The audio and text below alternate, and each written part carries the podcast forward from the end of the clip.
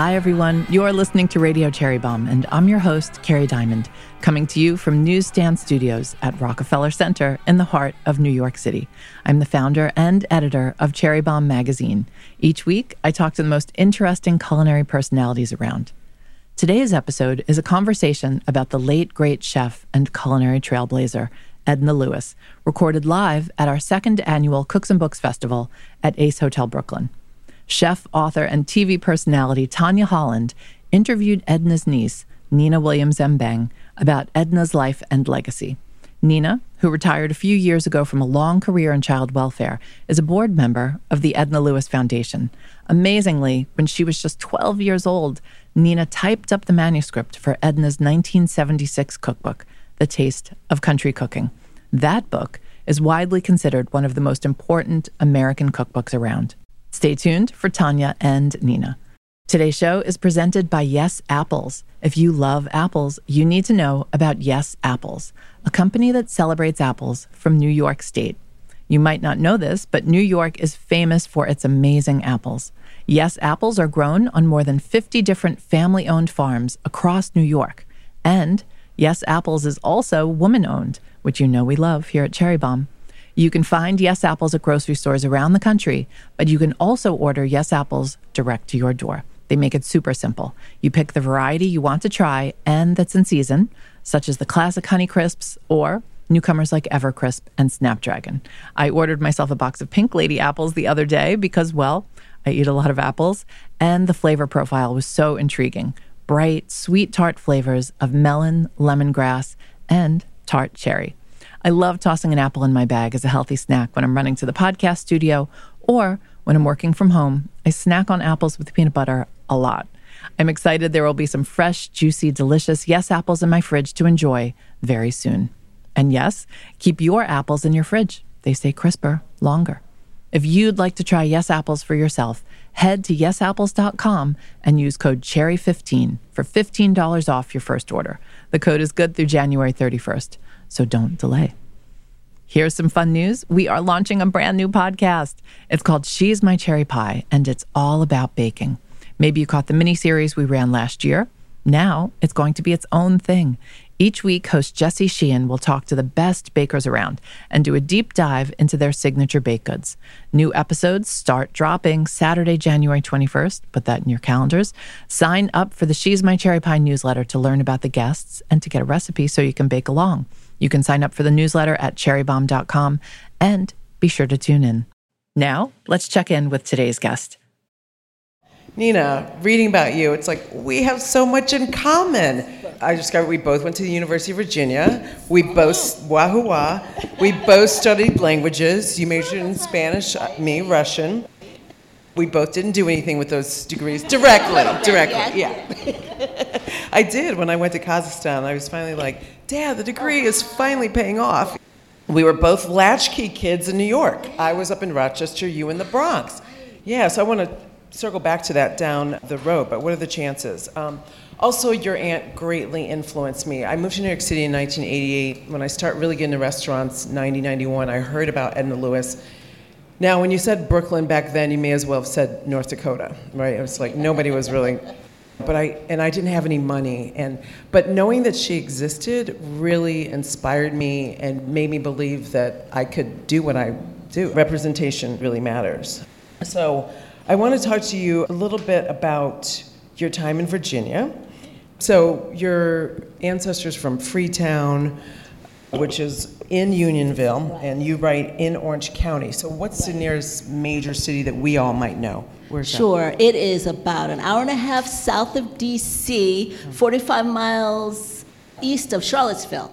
Okay. Near Fredericksburg, um, Virginia. It. So central Virginia, rolling hills, still two hours north west of Richmond and Norfolk and those places you've heard of. Okay. So way very rural. Yeah. Yes. Beautiful area though. Yes. How did you get there back then? Like, how did you travel? By train, by bus, by oh, car? Lord, we took Trailways bus wow. down there, From or here. the train, and there really was a midnight train to Georgia that we took. there really was, because we took it at night because we lived up. I lived up in the Bronx, and Ed ended with us. 1970 South Bronx burning, where you didn't want people to know that you were leaving your house, your apartment. So you went late at night if you could, so nobody could see you.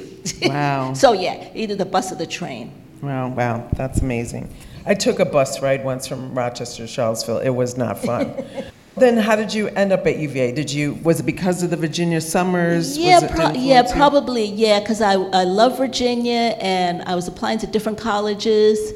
And I remember I went to, uh, me and my mom, I went to visit my Aunt Jen. Aunt Jen is the older sister that really did the cooking that Aunt Edna really learned from and worked with. We went to UVA and went to Monticello and I fell in love with it and applied and got in. So that's how I ended up going there. Wonderful. I know for me, my aunties have been very influential for me. Like even before, and I don't know how much of you all know this, but Nina typed her aunt's manuscript for the cookbook, which is amazing at 12 years old. so, besides that, significantly, how did your auntie influence you? Did you gravitate towards her like from the beginning? Was she a favorite aunt, or Yeah, what was definitely. relationship like? Sure. My mother was the baby sister, and their father had died when my mom was about six months old, and their mother died when my mom was 12. So Aunt Edna was already here in New York. So she took my mom from Virginia to live with her here. She put her in high school, Julia Richman High School, I think that's somewhere in Manhattan, and she put her in the New York School the Art Students League of New York at that time, 1945, 1947. So she raised my mom, really. So they were very close. And then when I was born, my mom was a single parent up in the Bronx. She, I became like her other daughter because she didn't have any kids that survived. And in mm. 1970, we ended up moving in together. My mom became very ill, had to go to Philadelphia, in hospital with the other sister. And Aunt Edna and her husband moved from Harlem and moved us to an apartment across the street. The other apartment had black smoke from the incinerator that trig- triggered tuberculosis in my mom. First thing I think about Aunt Edna and all those moments, and her Africanness, her love of Africa. She was a teaching assistant at the American Museum of Natural History in the African Hall, and I used to come every day after school in high school and hang out with her for a few hours, and we go on the subway up to the Bronx. So that was very influential. Her, she met a lot of African people, African students. She started wearing those beautiful African dresses and reading history of Africa, and that always that influenced me quite a bit. Wow.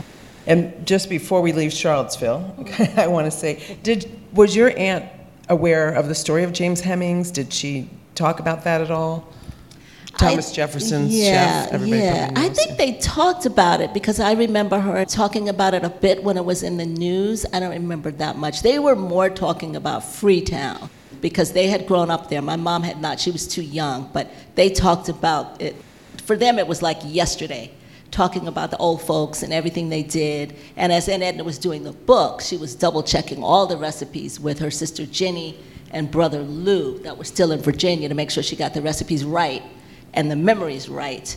Uh, so I'd say they talked more about Freetown that I remember, but I was 12, 13, and 14. But Yeah. they did. By the way, she has the same birthday as Thomas Jefferson. Yes, April 13th. Yep. Yeah, yes. Okay, so you're in Virginia and you're eating all this great food that your aunt's cooking, and then you said, being latchkey, you go home and you're eating SpaghettiOs. Did you? What was that like? How did you feel? And I did some of the same things with my Yeah. grandparents in Virginia. But Yeah. Did you feel it in your body? Did it feel different? Did you miss it or? Yeah, I was torn. My mom sent me to Virginia every summer till I was about 13, and then I was like, I don't want to go to the farm. So I was torn. I was a real shy kid. So I would miss my mom, but then I'd love to Virginia. And then I wouldn't want to leave Virginia, and I'd run down the hill, not trying to hide from going to get on the bus at the end of the summer. And I was just real shy. And I had a hard time coming back into New York and meeting my friends. I couldn't, I was really shy. I won't say anymore. Do you think that maybe that influenced your work, like being latchkey? You have that kind of it's unintentional independence and mm-hmm. responsibility, and you mm-hmm. don't have constant adult supervision. Mm-hmm. Is that kind of what took you into child welfare, or? I think so. I think, I, it- definitely, I think that. Growing up in that community in the Bronx, I knew that I wanted to do something to help people because it was neglected and there was so much poverty. I do remember standing in the middle of 138th Street at one point and there were fires everywhere. And I said, God, if you get me out of here, I will do something to serve people. So I think that really, and I have always, my first few jobs, I worked for a cruise line or something, but after that, I wanted, I tried to dedicate myself to doing something um, to help people in some way with whatever skills I had. What were causing the fires at that time? Ooh. I don't know. I think it's something to do with insurance and burning the buildings down and collecting insurance. That's what they said. I don't. You look back in the history of New York City, Wow. but it, it was a thing. And at what point did you realize that your Aunt Edna was someone special? wow. Uh, let's see. She did a cookbook, the Edna Lewis cookbook, in 1972, and then we started just looking, and she had the same photographer, John Hill. But the second one, The Taste of Country Cooking, it was just amazing. People started calling her. She was in newspapers, she was in the New York City newspapers. So I think with the publication of that, we really knew that this was something special, and the, being in all these different magazines. And she, Aunt Edna was very quiet, very shy, very self-effacing, not, not ego-driven at all. So this was amazing to her, and we joked about it at first and didn't know where it was going. And I think she would have no idea of all this. She'd just be amazed by all of you. She really would. And so thankful and grateful that you're paying attention to her. And the people of Freetown would just be, oh, they would not imagine that people are listening to their story and to their lifestyle and their life ways and being fascinated by it and studying it. Yeah, she's quite a legacy, for sure. The Taste of Country Cooking is one of the most important American cookbooks. So she was shy at home. Did she have a persona when she was out in the world, or do you think she ever turned it on, or she was consistently herself? She was consistently herself. She was very tall, regal looking, so she looked that way, but inside she was really shy. I remember hanging out with her. The woman who worked with her on the first book, Evangeline Peterson, I tagged along a lot with Aunt Edna when I was young, because my mom was working three jobs. And I remember I'd go with her to her house. She was cooking for her and with her, and they would start drinking wine, and they would talking about stuff. They were giggling, and they got the giggles got their voices got higher and higher. They were giggling. I was nine, eight, nine, ten, and I'm like, I don't know what they're talking about, but They were having a good time. they were having a good time. So Yeah. she was very funny. She had a great sense of humor, and she was just really interesting, really pretty cool. Did you ever visit her when she was at Gage and Tollner or any of her other oh, restaurants? Oh, Yes, Yeah. definitely. Yeah, I did spend a lot of time at Gage and Tollner, coming over here with her. I'd wait with her. She was. We were all living together in 47th Street in Manhattan by that time, I think, and stay with her. We'd go home together on the subway. I think I didn't go to the restaurant in North Carolina, in Fearrington House. I did not go there. My mother did, but I did go to Middleton Place, which was a really great place. I spent like a week there with her. It was just beautiful. So I did try and do a lot of things with her, and definitely visited her here at Gage and Tollner here in Brooklyn. And did she, she wrote cookbooks and then worked in restaurants? Yeah, yeah. She didn't do, Well, any, she- she worked in some restaurants before? She worked in restaurants. She started in Cafe Nicholson in the 1940s, which was in Manhattan, way before I was born. And she had a restaurant in Harlem on 125th Street in the 70s also for about a year and a half, two years. I spent a lot of time there. And then Pheasant Farm in New Jersey with her husband. And then, and then when she wrote The Taste of Country Cooking, then she did different catering jobs. She was cooking for people. And then she went to the restaurants in South Carolina and North Carolina. Awesome. So do you cook or entertain at home? I'm not a great cook. I blame it on Aunt Edna. She tested the recipes for the both books in our apartment up in the Bronx, and she chased me out of the kitchen. That's what I say anyway. and uh, so no, I do garden. So I do try and do that. Tell us a little bit about, more about your gardening, because you're in Denver. Or I'm in outside Denver, outside of Denver, in Aurora, Colorado. Yeah, yeah. It's hard gardening there. It's much different in Virginia because it's much drier. We only get 15 inches of rain a year, so it's really tough. And this past summer was really hot, so a lot of things didn't grow. So it's hard. The soil's clay, but it's great. It was always very nurturing and calming to me, especially after getting off work. And I remember my aunt, aunts and uncles farming in Virginia, and I try and grow some of the same things. So it's been great, very healing. I became a master gardener, trying to learn how to garden better. So I do enjoy that. So a little return to the roots. Yes, yeah. definitely. And speaking definitely. of which, you mentioned that when your aunt Edna farmed and gardened, Mm-hmm. she felt really connected to ancestors, yes, and yeah. that was really important to her. Yeah, she talked to me a lot about that. I remember when she was in South Carolina at Middleton Place. It was just a beautiful place. It was a former rice plantation, and it had these beautiful twin lakes. And she'd often go walk in the morning. And she always said that she felt her ancest- she felt the presence of her ancestors along with her, or behind her, beside her. And she talked so much about Freetown and the way that people lived and how they cared for each other that she always carried that with her in her and that's why she pressed on wanted to pass their memory on and she really felt you know, the food was special the people were special the way they treated each other and raised the food and the animals was so special that she wanted to pass that legacy on That's amazing. The first plantation I visited was a rice plantation as well, and I had that similar feeling of just feeling like the ghosts of my ancestors. And just a little interjection. So it was a tape piece for the Food Network, and this was in 2020, 2000. No, what year? 2000, 2000. My first year on Melting Pot, and there was a man from Sierra Leone who was there to show African Americans their positive contribution to the foodways in America. And I said to the producer, this should be a special. And they're like, crickets, you know, and it's essentially the high and the hog story. But it's so empowering to know your legacy and your the story of your ancestors. Speaking of which, tell us about the Edna Lewis Foundation, what it means, what your goals are, and then you have some winners of some scholarships, I believe. Yes, yes, yeah. I'm so excited. I'm on the board of trustees of the Edna Lewis Foundation, the second iteration of the foundation. It's headquartered in Savannah, Georgia. Uh, Mashama Bailey is the chair right now of the foundation, and there's other fabulous people there. There's a website, so you can go and see all that. And the mission is to promote Edna Lewis, but also sustainable agriculture, black community and food culture, and foodways. And we do give out three scholarships yearly. They're $5,000 each, and we're trying to fundraise to build that up.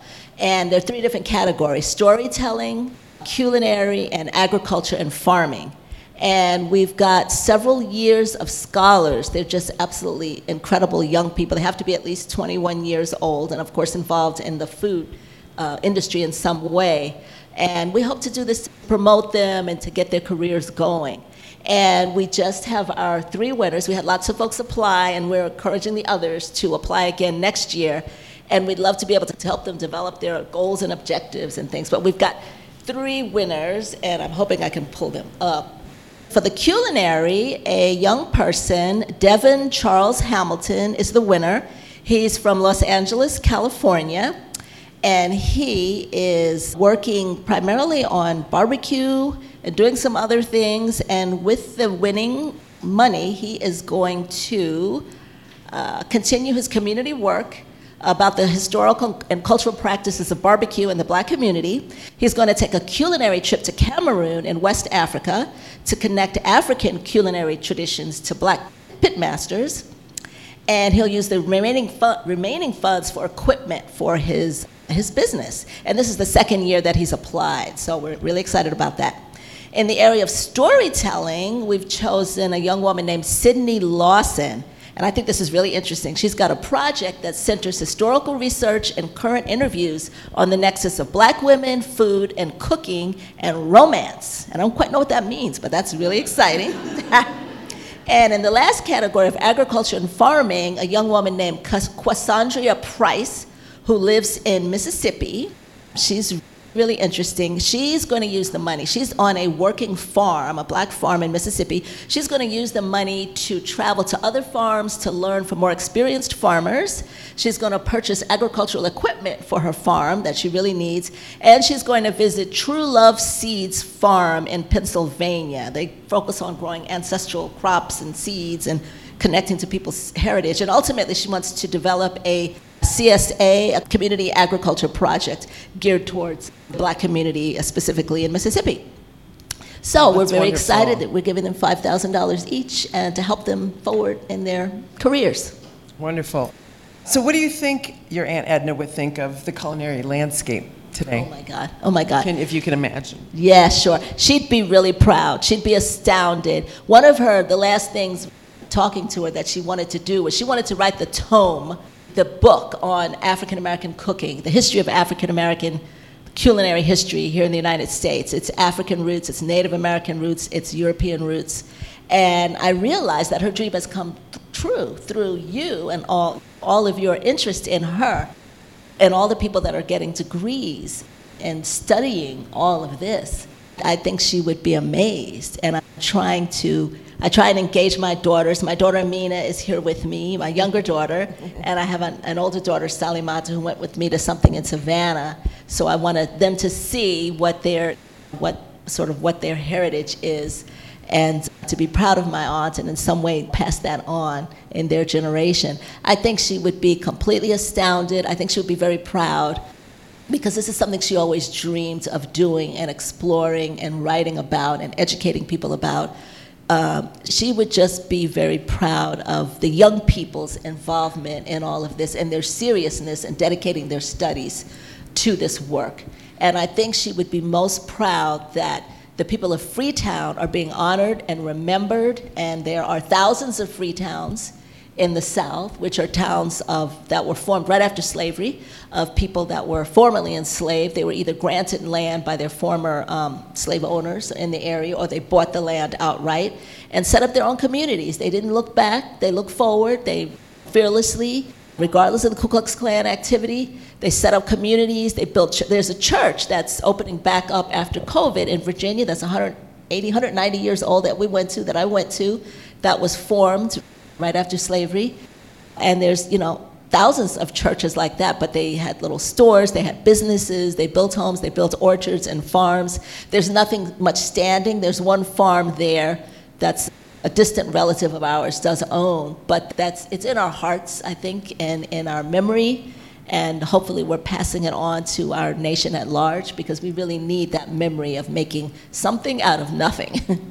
Absolutely. Did she ever talk about not having peers, like real peers, like other black women at that level? I mean, her peers were James Beard, Julia Child, mm-hmm. but not having anyone who looked like her and maybe what her thoughts were of what the future could be? She didn't really. Uh, she, I don't think she expressed it to me so much. Again, I was very young. We did laugh and joke about when was the money coming with all the fame. Um, she, you know, she she focused on Freetown. Still looking for that.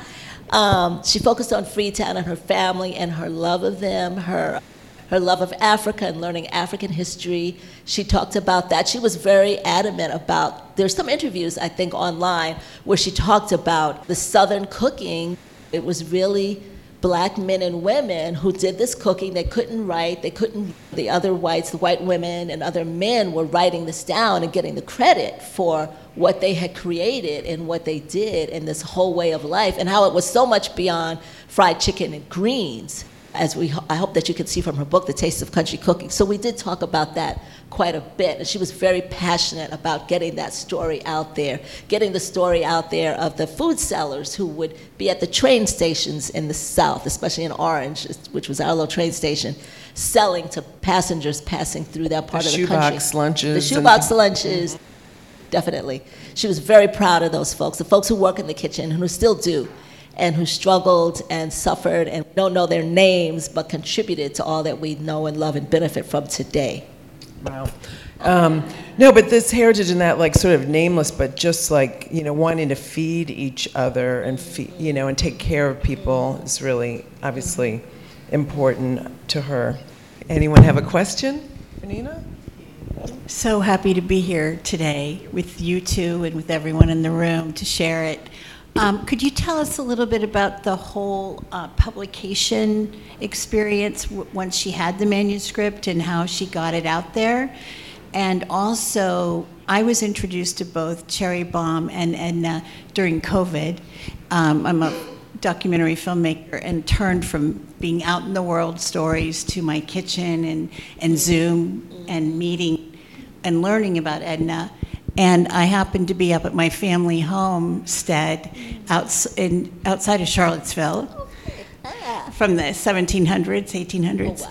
And um, you inspired me, and Edna inspired me to get in my car. And I drove to Orange, to Oh Unionville. and I went to Bethel Church. Yeah, church. And I Yeah. saw your family name that you helped establish that. And then I went to Freedom Town. uh-huh. Um, I learned that there were more than one.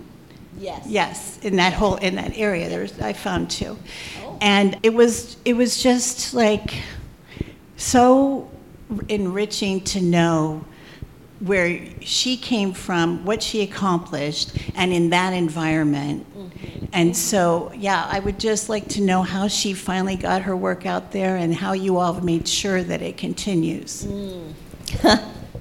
Oh, thank you. that, that was my question, Ken, because no, I wanted you to talk about typing up the manuscript, you know, and you were talking about her punctuation that you had to correct. But yeah, let's make that movie, okay? Well, that would be great. now, well, now I was 12, 12, 13, and 14.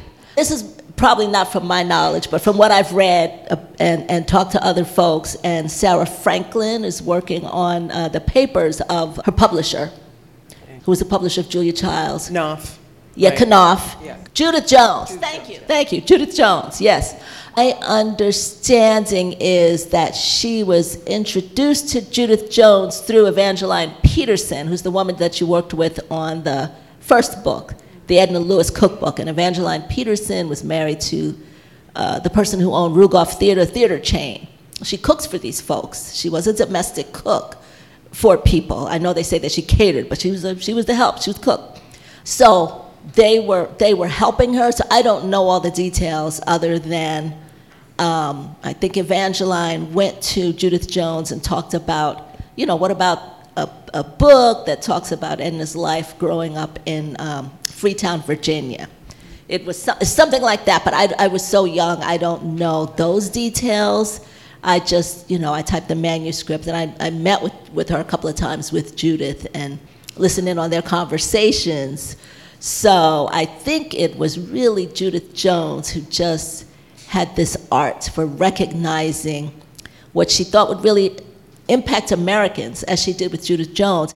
Judith just recognized what people here would, would relate to and, you know, just, just in our human experience. That, that's really what I think that happened. And, and it didn't have any publicists or anybody, you know, other than Judith sort of helping her, guiding her to try and do this. There, was nothing like that. She didn't have anybody like that. She didn't have any lawyers or attorneys or anything like that. I think it was just her quiet personality that probably endeared Judith to her to help her and keep going. But the, you know, that's that's what she did, and I know it's a very different world now with Instagram and social media, and I cannot imagine what that would be like. And, and she was so shy; uh, she would have had difficulty a, a bit, I think, with some of this. Awesome. Nina, thanks again for, for sharing your story and, and celebrating your aunt's legacy. How are you hoping the foundation helps set a greater legacy for Edna, and what are tangible things that us as consumers of food can do to support um, the growing legacy for the foundation? Sure. Uh, please visit our website, the Edna Lewis Foundation. If you Google that, you'll pull it up. You'll see all the members uh, on the Board of Trustees. We do have a network of mentors.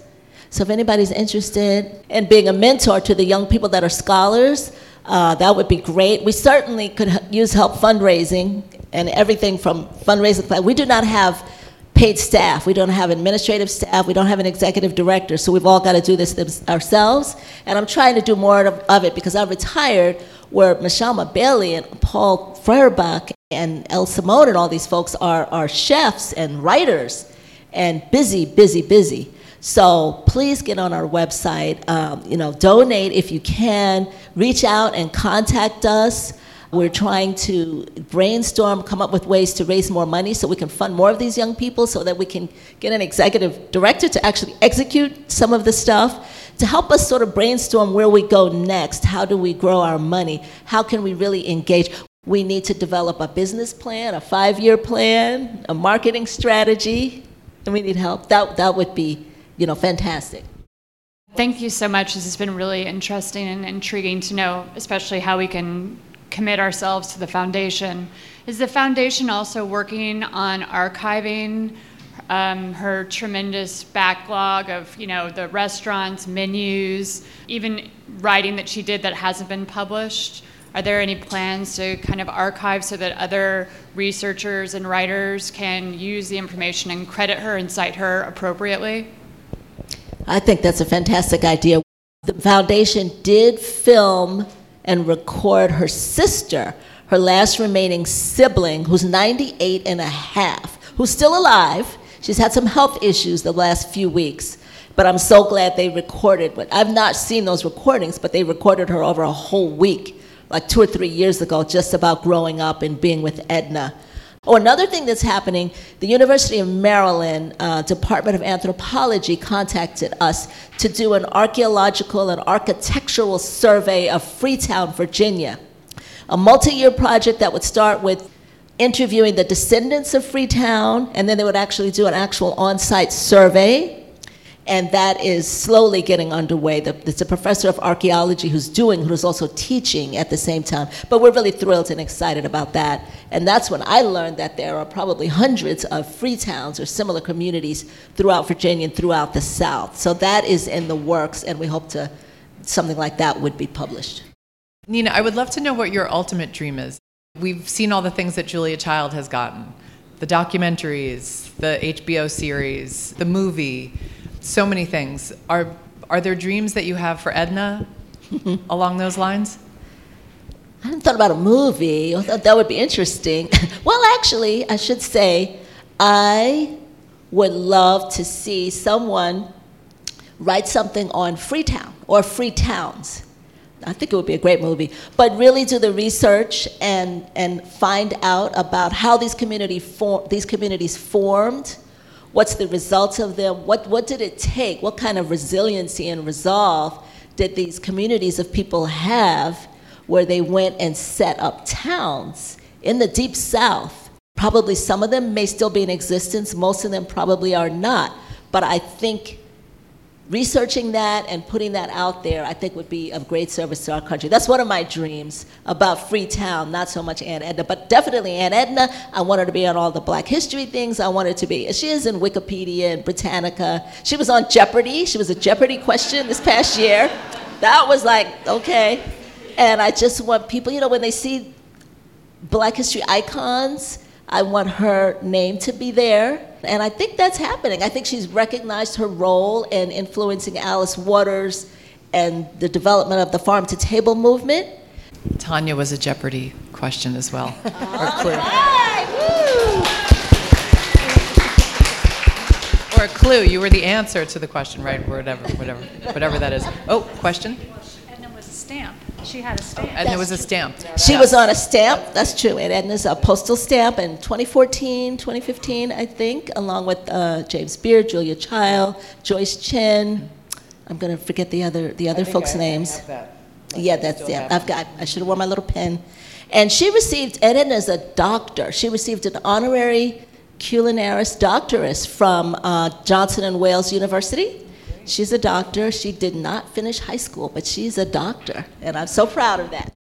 Hi, I'm wondering if you, um, speaking of the food in particular, have a favorite recipe or a memory of a favorite dish that she cooked or mm, you had together. A whole lot of them. I remember being at our so the Baptist church. You know, we have revival meeting in the in the summers. The, the little church, Bethel Baptist Church, is second Sunday in August. I think they're going to have it this year.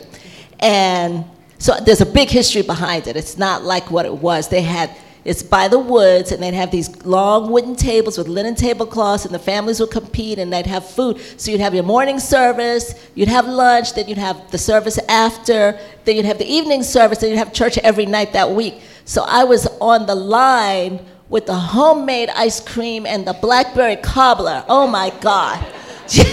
and I, I was just eating and serving. Blackberry cobbler. Oh my God. Because I would follow Aunt Edna and Aunt Jen in the fields. They would pick the blackberries. You know, I would, we'd get, it was hot. We, I, they rip your hands. skin, purple hands, the, bear, the, the, the, the thorns, right? yeah, would rip your skin. And my uncle's cows were out in the fields. I was terrified of cows. terrified of them. They would chase me. I was terrified of cows. Uh, so the blackberry cobbler and peach cobbler, apple brown Betty, apple brown Betty. Oh, you're gonna get me going on. Ca- caramel layer cake, fried chicken, uh, string beans, cooked like all day because they. She said they had more fiber in them. There were different, um, you know, species of the string beans, so they were tough. Uh, mul- greens, like they would pick collards and mustard and mix them together and having that for dinner. Oh boy, I can't even. A lot of the tomato dishes, baked tomatoes, sweet potato pie, sweet potato pie, sweet potato pie. sweet potato pie, it was, it was this thick. It's supposed to be real thin, and that's supposed to be like this. It was this thick. They whipped egg white, whipped into it. And my aunt, uh, they would put the sweet potatoes through a strainer, you know, get all the good fiber out. But oh my God, I could eat a sweet potato anything because it's sweet potato. Sweet potato pie, potato salad, ham biscuits, biscuits, any kind of jelly.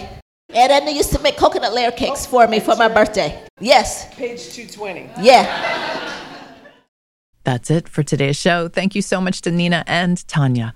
By the way, Tanya has a beautiful new cookbook out titled California Soul. Those of you who love cookbooks you can read and cook from will enjoy it. If you'd like to hear more from Nina, check out my Radio Cherry Bombe interview with her from 2021. Listen wherever you get your podcasts. Thank you to Yes Apples for supporting our show. Radio Cherry Bombe is a production of Cherry Bombe Magazine. Our theme song is by the band Tra La La. Thank you, Eric Shepard, for the audio production at Cooks and Books, and Joseph Hazen, studio engineer for Newsstand Studios at Rockefeller Center, producer Catherine Baker, and associate producer Jenna Sadu. And thanks to you for listening. You're the bomb.